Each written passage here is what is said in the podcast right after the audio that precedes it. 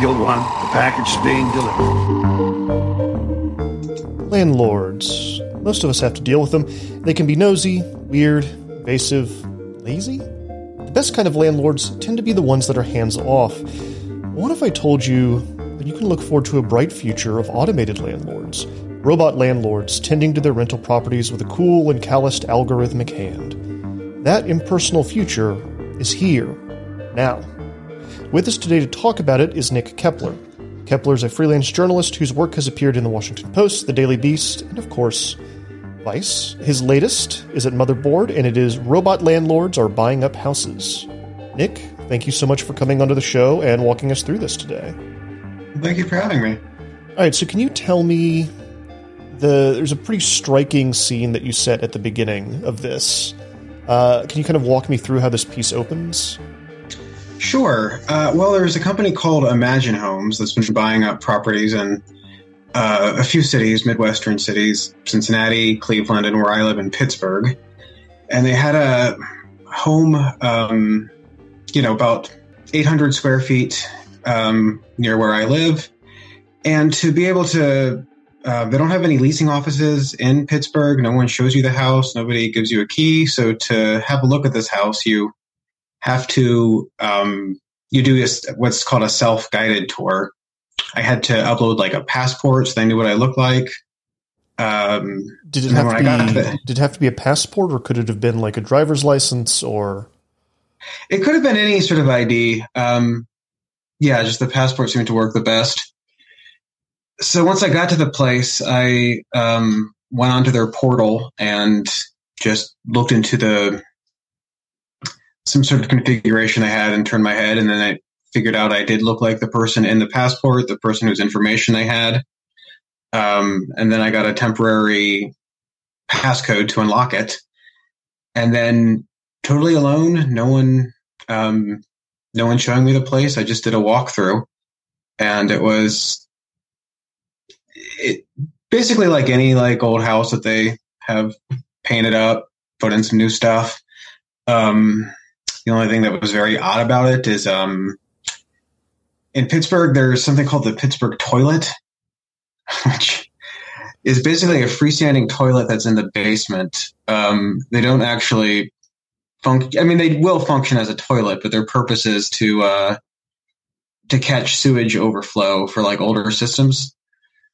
So a lot of old houses in Pittsburgh have them. In this case, I think whoever renovated this house uh, adapted. I, I've lived in a lot of like miniature Pittsburgh row houses. So there's usually a bedroom and then a bathroom with a little half room around it that you can use as an office or a nursery, depending on where you are in life. Uh, in this case, I think they turned that to a second bedroom, and your entire entire bathroom was like in the basement. Um, and for people in Pittsburgh to have your only toilet be the Pittsburgh toilet is a little bit horrifying. Was there a bath? Like a shower? Yeah, there was a bath. Okay. Um, but not near the Pittsburgh toilet. Yes, near the Pittsburgh toilet. They sort of, I think, took everything that, that I think they just sort of clustered a bathroom together near the Pittsburgh toilet. And this is all, and so you go in and you look at this place, and nobody's with you. You can't ask anybody questions. You're completely alone, looking at that weird, like, you know, when you go into the place right after the landlord's been in, they've completely coated everything in that white paint that's a little too thick. It was like yeah, that. the eggshell. Yeah. Uh, were you looking for a place, or was this purely for research? This is purely for research. Okay. Um, I, but I just went in, and as if I were looking for a place, I um, turned in all my information on the site, and uh, yeah, it was sort of ghostly just there's no one there. And I, I did have questions, particularly about the bathroom. Like, are you supposed to do all your bathroom stuff in the basement? Um, and what, uh, but, like, what happens when you walk out the front door after you're done? You just hear a clicking sound, and then you're it locks up again. It didn't look like anyone had been at this place for a very long time. There were uh, there was like a mailbox full of junk mail that was soaked in rain. There were some packages I think meant for a previous tenant that were just sort of laying there. But again, the Imagine Homes, which is one of these sort of robot landlord companies, has um, you know, no actual offices in Pittsburgh. I don't know how many people they have here. Uh, they did not return calls for comments, but it seemed like nobody had been around at this place for a while. All right. So, can you tell me what is then, kind of zoom out, an automated landlord, and how did you first get interested in this? An automated landlord is a company that um, owns probably several thousand houses across the United States and has little interaction with tenants, has set up systems where that is possible. Um, nobody shows you the place. There's a self guided tour that you do through um, an automated system, through a key entry. There's um, nowhere you send a check. You pay your rent through a portal. Um, if you ever need maintenance, you send it through a queue. If you ever need to talk to somebody, you're talking to somebody over email or over the phone who might be thousands of miles away. Um, and the reason that this is happening is um, because after the 2008 housing crash, Wall Street first got into owning just massive amounts of houses. It was not something that um, investment companies had done before. Um, they started to, and it's sort of in their interest to put as little, to have as a little as it, it's in their it's in their interest to have as few people on the payroll as possible dealing with these com- dealing with these houses. Basically, landlording without the landlord. Yeah. Um, anything that you can automate, you do. You know, having dealt with several landlords in my time on this earth, this doesn't sound that bad. the people I talked to um, who had lived in these types of homes, you know, they're young. They're a lot of them are used to banking online, communicating online, um, ordering shoes online. So to have all the landlord related systems be related online um, appeal to them. One of the issues though is is maintenance. I've talked to several people who says who I talked to several people who told me that when something did go wrong, it took a very long time to get somebody out there. Um, and this is not these are complaints that have been raised about Wall Street landlords uh, for a long time. Um, Invitation Homes is one of the largest in the U.S. And if you just Google it, you'll see local news reports with some horror stories. Um, I think the Atlantic had a big thing. But maintenance seems to be um, the problem again because they have very few people on the ground. Um, if it's if you rent from Invitation Homes or American Homes for Rent, one of the larger ones, they might have a crew in your city who will come and you know unclog the toilet, We'll fix a, a water pipe that's leaking, We'll do that kind of thing. Um, if you're dealing with one of the smaller ones, they probably outsourced that to some local handy people. So that that seems to be the greatest snag for um, the people who are renting these properties. And they also might send you a YouTube video telling you how to do it yourself, right? Yeah, Invitation Homes, which is uh, the largest owner of um, single family homes in the United States. Um, it has more than 800,000 in 16 metro areas. For a while, they were experimenting with having um, having guides on their website to how to, and on how to fix little things. Um, they seem to have taken those off. I don't think it's really appealed to people. I mean, the way that they've sort of advertised themselves is um, it's homeownership for the way that they've advertised themselves. It's the homeowner lifestyle. So if you're into having a yard, um, if you're into, you know, trimming your weeds, but you for some reason can't afford to own a house or don't want to own a house, that's who they're going for. Um, and you want to be left alone by the landlord. Yeah. Um, yeah, and of course, another uh, facet is that these companies are buying up houses very quickly, and in some areas, uh, people are becoming afraid that they will be outbidding anyone who actually would like to own a house themselves. Right? Do we have any idea, like where trying to think of even where I want to go because there's so many questions I've got. Let's start with what do we know about this company? When did they start? Where do they come from? How many employees do they have? Which one? Invitation. Invitation, which I think uh, that's the other thing is I like that they both have similar names, so you kind of Yeah. you kind of get twisted around, you know. We're not really sure um, because it sort of goes up and down, but most estimates show that Invitation Homes, the the largest Wall Street backed um, owner of houses, has about thirteen thousand employees. Um, they do have leasing offices in the cities where they are. Um, it could be pretty far from where your house actually is, but they do have people on the ground who are working, and they have about um, eighty thousand houses all across the United States. Uh, 16 metro areas specifically. I think the, the second biggest one is called um, American Homes for Rent. Um, they have uh, 58,000 uh, houses in 22 states. And it was um, founded by a person who owned like self storage units.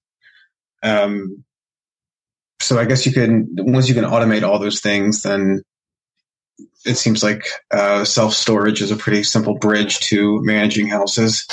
Right, it's, it's fairly similar. You're just storing humans as well as stuff, right? Yeah, And as long as the portal gets the paycheck every month, what do you care? yeah. Uh, I mean, these places do have higher eviction rates. Um, some studies have shown than other your typical landlord, probably because they automate everything, they make everything as efficient as possible, and there's no person you can you know talk to and try to reason with if you're short that month. Yeah, I guess that's another another aspect of this I didn't consider as much as a lot of us dislike landlords and you know, I think you in your piece you kind of conjure up this image of the feudal uh like uh you know, there's these kind of two images of the landlord. There's the guy that comes in and he's like fixes your pipes, and then there's the other one that's like the feudal lord that kind of has dominion over you in some way. As much as we dislike that latter image, it is a person that you can actually talk to. Sometimes they can be reasoned with. You can't reason with an algorithm. Yeah, um, there was sort of a House investigation into reports that some of these Wall Street backed companies, particularly Invitation Homes, were evicting people um, during uh, the the lockdown period of COVID, and in which case it was um, people had certain protections to not be evicted. Um, again, once everything's sort of automated like this, uh, the eviction process becomes a lot simpler. There are um, there was a company I was looking at that's sort of making software um, to sort of replicate the eviction process as quickly as possible. So, um, yeah, I mean, a lot of people do love the smart home aspects of these um, of these sort of robot landlords, but once there's sort of any trouble with either maintenance or you're just not able to pay that month, um, it could become complicated. I also talked to somebody who just could not figure out who was in charge of like lawn care. For a while, um, you know, they, were deal they renting they're renting a house in Cleveland from a company that um, owns houses all over the United States, and they just could not get on anyone on the phone to clarify who actually mows the lawn. For a while, the company was sending out to someone, and then they weren't, and um, it sort of became a little bit Kafka-esque in figuring out who is responsible for that.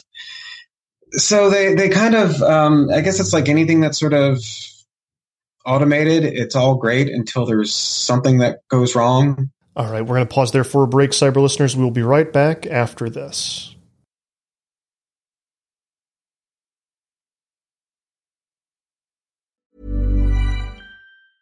Quality sleep is essential. That's why the Sleep Number Smart Bed is designed for your ever evolving sleep needs. Need a bed that's firmer or softer on either side? Helps you sleep at a comfortable temperature? Sleep Number Smart Beds let you individualize your comfort so you sleep better together. JD Power ranks Sleep Number number 1 in customer satisfaction with mattresses purchased in-store. And now, save 50% on the Sleep Number limited edition Smart Bed for a limited time. For JD Power 2023 award information, visit jdpower.com/awards. Only at a Sleep Number store or sleepnumber.com.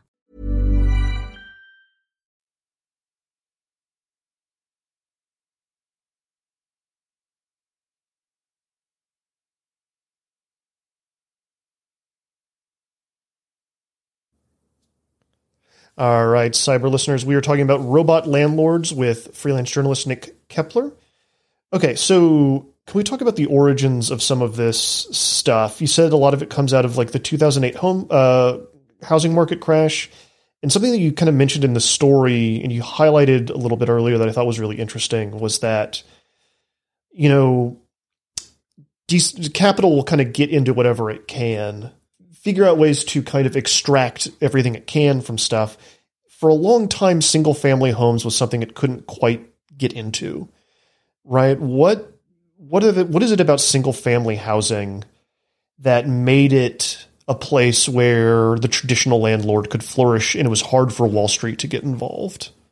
It used to be that uh, I mean, I'd say up until about 10 years ago, um, to be a landlord, you needed to know the local housing market pretty well. You needed to know which houses were worth buying, what to charge for them. Um, the job also required some footwork. Either you or someone you hired had to show the place, had to fix the place up. Um, if you were buying a new place, you had to inspect it. So this just required so much on the ground work that Wall Street and these large capital companies just weren't interested. Um, and then after the 2008 crash, you started to have um, data mining companies create these heat maps of foreclosures. You had these algorithm. You had algorithms that could um, determine sort of what was a desirable neighborhood, um, factoring a bunch of place. The, the algorithm would factor in a bunch of things like proximity to um, employment centers, schools, just sort of the general trend of, of rental rates in an area. So, with all that information in hand, um, you could have people who were in San Francisco or in New York um, suddenly know what a good house in Cleveland was or what a good house in Minneapolis was. Um, and they use this information to look for houses, and when they find a house they want to buy, they move in really quick. Um, I talked to somebody who put his house in uh, Cincinnati up for sale. It was it was kind of a cookie cutter um, working class house, about a thousand square feet, two bedrooms. By the time, like within hours of him posting it online, he had um, an offer from Imagine Homes, one of these Wall Street backed firms, for 10% more than what he was asking for, and they were agreed to waive the inspection fee. So if you're a typical person looking to buy a house, you're sort of a first time homeowner and you have to work with a bank, you can't compete with that. So they're armed with a lot of technology that helps them navigate uh, real estate markets that were once really only knowable by people on the ground. And it also helps them buy houses very quickly. Well, they also do stuff that traditional landlords just wouldn't, right? Like uh, the, one of the things that really I thought was really wild is that because it's all so much of it's remote, they won't even inspect the property. Like they won't, they often won't walk through it. They'll just take make it take a bet and buy it. And uh, I think the the story you told, the one you just mentioned, they waived the inspection, like the official inspection right? And it was like, we don't need that. We don't need a guy to come out and like go through it. It's fine. Just here's ten thousand dollars over the asking price. And if you make enough of those bets, like sure, some of them are going to be shit houses, but uh, you know, if you've got enough of a portfolio, like it's all going to work out, right? Yeah, I mean, they have enough money that they can basically rely on an equation to tell them what's going to probably be a good house, and if some of them aren't, um, that's not really going to affect their bottom line too much. Um, these, yeah, I mean, these companies are backed by these huge investment firms. Um, they've got deep pockets and they are willing to take risks that your normal they they're willing to take risks that your normal landlord who has like 12 houses in one metro area would definitely not take what makes a house attractive to one of these kinds of firms? So the ideal house for one of these firms is um, in a. The ideal house for one of these firms is in a metro area where people are working, they have steady income, um, but they are not so well off that they are looking to buy. Um, this is why a lot of urban areas in the Midwest and sort of the Sun Belt are very attractive. Um, and they also are looking for houses that are somewhere between 1,000 and 200,000. Um, those are good houses to rent for a small family or a single person or a couple. Um, anything much larger than that is probably going to be more desirable for somebody looking to buy. Um, the thing that's difficult about that is that means that the houses that these huge corporations are looking for are also the houses that make good starter homes. If you've got a few thousand dollars and um, you can afford a mortgage that will probably be cheaper in rent in your area, then you've got you suddenly got these other people in the market who have way more money than you and a much more efficient system of doing things. Did you happen to talk to any landlords about how they felt about all of this? I did not talk to any landlords. No. Um, it's funny. I have I have an anecdote to fill in. Uh, so I went to I recently a couple months ago. Uh, I went to a landlord convention in St. Louis and covered it uh, for Vice, and it was very much a room full of old school uh, landlords. Some of them had like a couple rental properties. Some of them had dozens of rental properties. Some of them had hundreds. Were like you know in charge of a large large area, and it was really wild. I know you've reported in this space long more than I have, but it, it was really wild how, um, exactly they were exactly the people that I thought they were going in. It was like every stereotype kind of bore fruit in front of me. You know, people talking about how they they didn't like certain tenants, and uh, there was a guy that was advising people to repossess people's pets uh, to collect on uh, to collect on like defaulted rent because it technically a pet is property and you can do that and like force people to give you money. It was just like really wild stuff. Um, and of course, as part of this convention, lots of different people came up and like were pitching things and talking and explaining their systems and all this kind of thing. Uh, and the last woman on the last day who spoke, uh, I can't remember where she, I can't remember what area she operated in, uh, but she does exclusively Section 8 housing. Um, and she ran it the way that you're describing. It's all automated. It's all systematized. She never goes out and meets anybody. She has the lock boxes. You know, she is a person with a rental office that is in charge of it and like doing it herself on a small level. But she found like a corner of the market that the other landlords don't want to operate in, which is Section 8 housing, low income people um, and systematized all of it and automated all of it. And the room was horrified by her, you know, because there was tenants that they didn't want to deal with, and it was using systems that they thought would basically put them out of a job. Um, it was fascinating to watch because I was like, this, you're watching the the meteor talk to the dinosaurs in a way. like she's she's the future and she knows it and she's gonna she's going to, uh, it's, you know, on a long enough time scale, it's not just going to be Section 8 housing. It's going to be all the single family homes are kind of moving this way because if you can, if you're a landlord or if you're a, uh, you know, a big Wall Street firm and you can cut out all this stuff in the middle, why wouldn't you? Right. Um, so it's, as much as we despise landlords, it may be interesting that one day or you know, you know what? I don't know if you despise landlords. I'm speaking for you. Um, as uh, as I've much as had landlords I've despised. You have. Yeah, I've had some bad landlords. I, I mean, I like the, the, guy I rent from currently, which I, I guess I would have to say, but I honestly do. what's your What's your worst landlord? What's your worst landlord story? Oh, my worst landlord story. Well, I rented from someone for six years. Um, when I moved into the place, everything was old.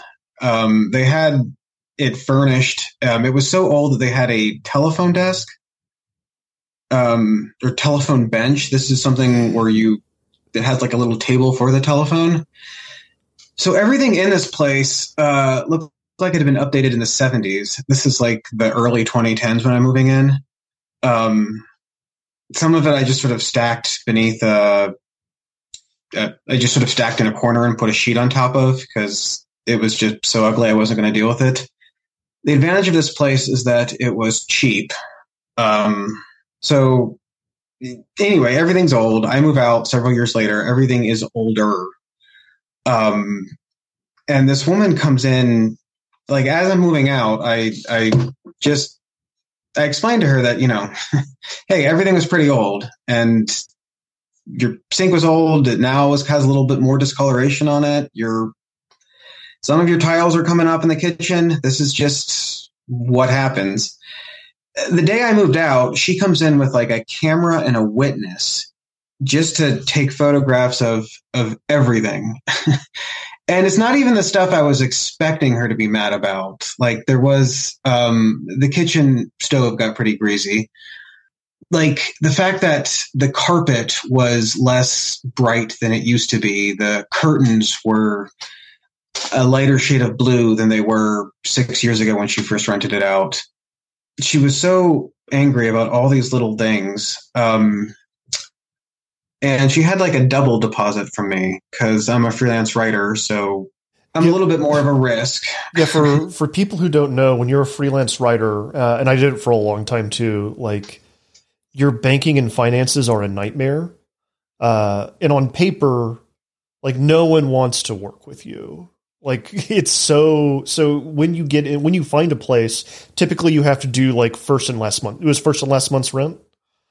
Uh, yeah, it was first and last, and yeah. uh, yeah, and that's another thing that makes me so a little bit fearful of like the rise of the automated landlord. Is every time I've had to rent a place, I've had to sit down with the person and explain. Um, you know, I'm freelance, so I don't have a paycheck.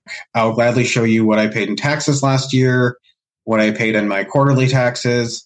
That's sort of the best estimate I have of the money I make. But I'm always very afraid that they're just going to bypass me for somebody who's a little bit simpler. Um, so yeah, she had a double uh, security deposit from me. Um, she's look, looking like she's ready to go to war. So I finally do Google my state's landlord tenant act, and um, yeah, I mean, you can't basically ask for the place to look the same. You have to allow for a reasonable amount of just wear and tear that happens with age. And it had been six years, right? Yes, it had been six years. Um, yeah, so she's, and also in, in Pennsylvania and probably in a few other states, they can't just take your deposit because they're mad at you. They have to actually explain to you what they spent it on. They have to send you receipts they have to deduct it. Um, she basically just told me she was taking my deposit because she was um, mad at me. Uh, I tried to just tell her what the law said. I don't think she was very interested. Um, but yeah, I wound up. I did a look. I mean, I went to court with that one. I actually filed in small claims court for a security deposit. It. Uh, so I read up on. Wouldn't you have rather just had a robot? Well, I mean, I, if the robot could have given me back the deposit in time, it's yeah. Um, I guess yeah. It, I, I, I, guess I, I trust the robot a little bit less to be able to to yeah to be able to sort of like calculate that decision fairly right to be human about it essentially yeah um, but yeah that was sort of like the worst landlord story i had is just the the the, the person who was just flabbergasted the fact that it looked the place, which was already old, looked older, you know, six years later. Um, but you know, like I said, as you mentioned in the story that you did, landlords do elicit a lot of class rage. Um, and some of them do act how you expect them to act. They have an unusual, for people who you just have a business relationship with, they have an unusual amount of involvement in your life. Um, and yeah, some of them are awful. Um, but again, it, it, at some point in your relationship with your landlord, it might become important to speak to them human to human. And um, once your landlord is Wall Street, once your landlord is some investment firm in, in San Francisco that nobody really can fund, nobody, once your landlord is some investment firm in San Francisco where nobody quite knows who the funders are, um, yeah, let's. Can we get into this a little bit? Because I thought it was interesting. You attempt to kind of find the bank account at the end of of this chain Uh, can you tell me about? Is it Colchi, Colchi, Colchess, Colchis. Colchis Capital Management? I examined one um, one company. It's definitely not the biggest company, uh, but there's a company called Imagine Homes um, that is doing business in four states. Uh, their bread and butter seems to be um, the Rust Belt, you know, Cleveland, Cincinnati, Pittsburgh, St. Louis. Um, I tried to figure out just who exactly owns this, um, and they buy houses through a few LLCs. You can trace that. You can see like who actually owns the house from county records. Um, and everything seems to be signed by executives at this um, wealth management firm with offices in San Francisco and this little town near Lake Tahoe. Um, they're using the Lake Tahoe address. Um, so they clearly have a relationship with this LLC called uh, Colchis Capital Management. And since 2005, this entity seems to exist only to find ways to make buying real estate simpler. So Colchis uh, says on its website that um, it says its mission is to uh, leverage big data, analytics, technology, and operational know-how to strategically invest in several categories of uh, real estate. So they invest in a company that uses um, AI for mortgage lending decisions. Another that uses blockchain um, in real estate investment. They've um, put money into a program that it claims can replicate all the paperwork needed to uh, create a real estate investment firm just in a single afternoon. So this um, mysterious company that is buying up all these houses in um, Rust Belt cities seems to be backed by this San Francisco firm that exists only to make buying real estate simpler and, and cheaper. So again, sort of who your landlord is, um, who who that rent check is is funding every month becomes a bit mysterious. Like I said, I, I have a pretty traditional situation where I know that my rent check goes to a man named Chuck. I've met him, like, and he's a yeah. Um, but if you are dealing with one of these huge companies and these robot landlords, just sort of who's at the end of that, um, who's at the end of that chain of interaction, who's sucking up all the money from all these tenants, um, that becomes a bit mysterious. And we are um, in the middle of a trend where fewer and fewer people are um, at the level where they can buy a house. Right. Um, homeownership is increasingly uh, unaffordable for more and more people.